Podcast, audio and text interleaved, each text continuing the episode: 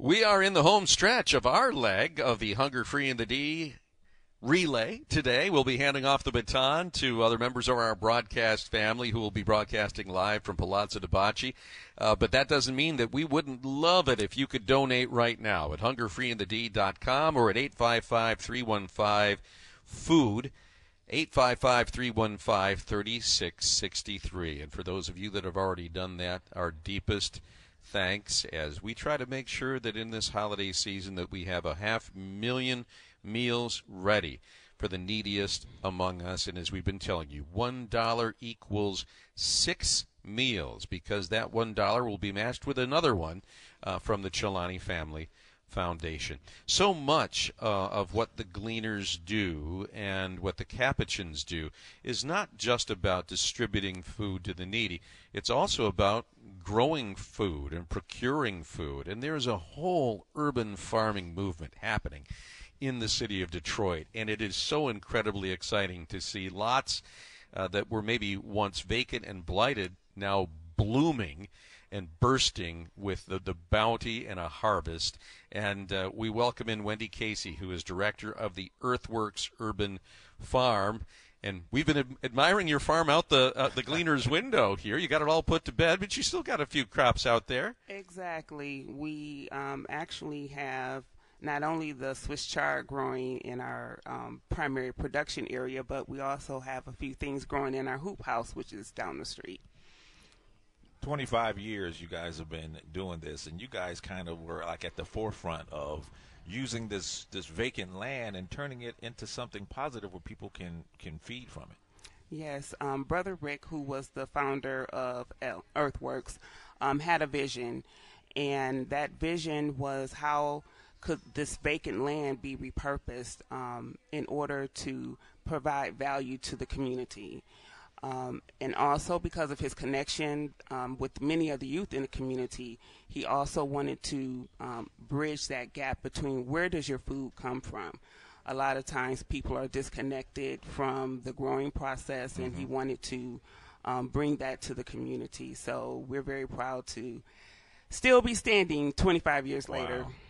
Wendy, your background, you're an alumna of the Earthworks Agricultural Training Program. What did you learn and how did it bring you to this moment?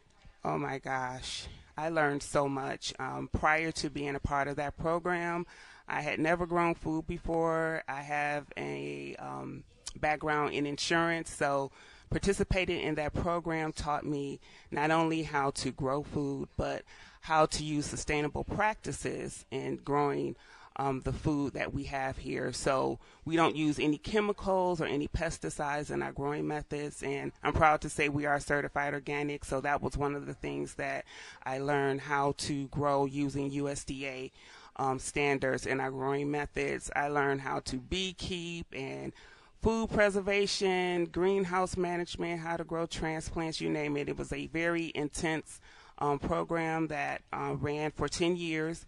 Um, and each year we had a cohort of approximately 12 to 15 people, and it lasted for nine months from March through November uh, for those 10 years. Do you have bees? As part of the program? We don't currently have bees. We were having problems. Other than those that visit. Exactly. Yes, yes. that pollinate all of our, our plants but we were having problems keeping them alive during the winter months. Um, it's it's tough. It is. Um, you know, there's a lot of issues with bees due to the environmental um, concerns that we're currently going through.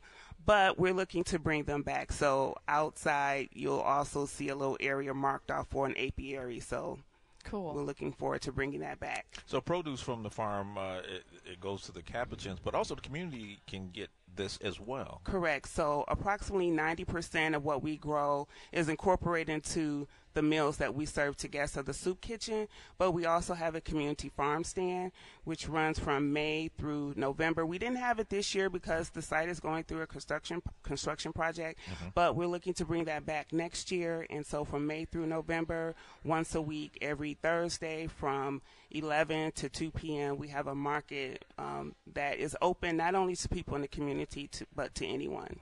That's and that's and that's very important because, as you know, in, in a lot of urban areas and neighborhoods, they're food deserts. There's not a place to get fresh produce, and so when you have these types of uh, uh, plots of land where people are growing these community farms, people can get fresh produce. Correct, and it addresses um, food insecurity.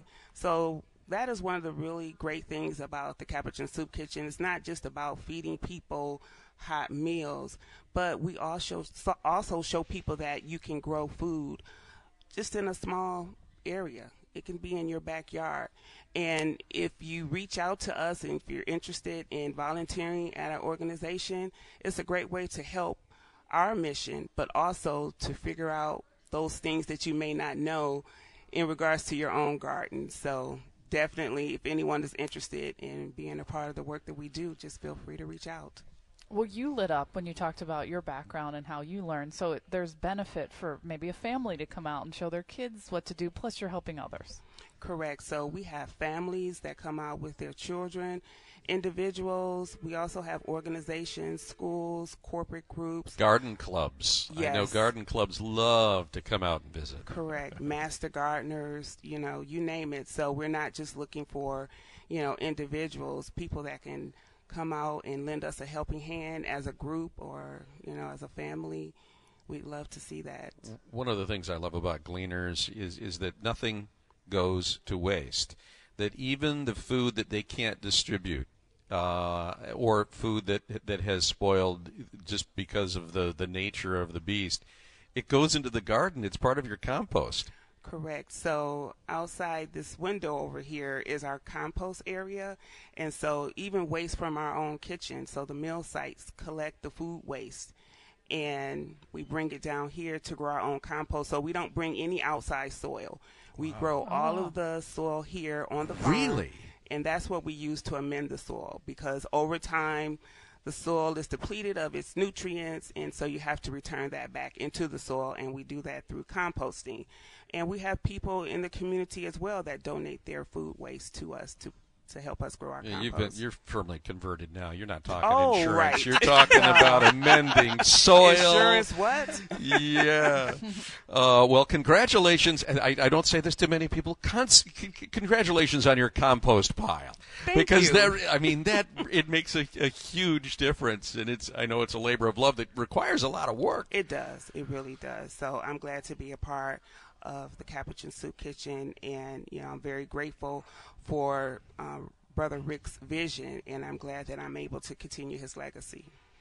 Well, there's so many legacies to follow here. The Chelani family, all of them are following their father's legacy of connecting with the Capuchins. Same with Daria Bergamo. Mm-hmm. We've been learning a lot about legacy this morning here on JR Morning. Wendy, thanks so much very welcome. Thank you for having me. And we thank you guys for joining us. Man, has it been a productive, enjoyable this, morning? This is what it's all about, guy. These broadcasts are oh, wonderful. This is, I love these remote. You know? It's such a privilege, uh, and to meet all the people that are so heavily invested in the community. And it continues as we hand the baton to Kevin and Tom. They're out at Palazzo di Bocce. They're going to continue this day of giving here on uh, AM 760 WJR. Go out and make it a great day. We'll see you bright and early tomorrow at 6.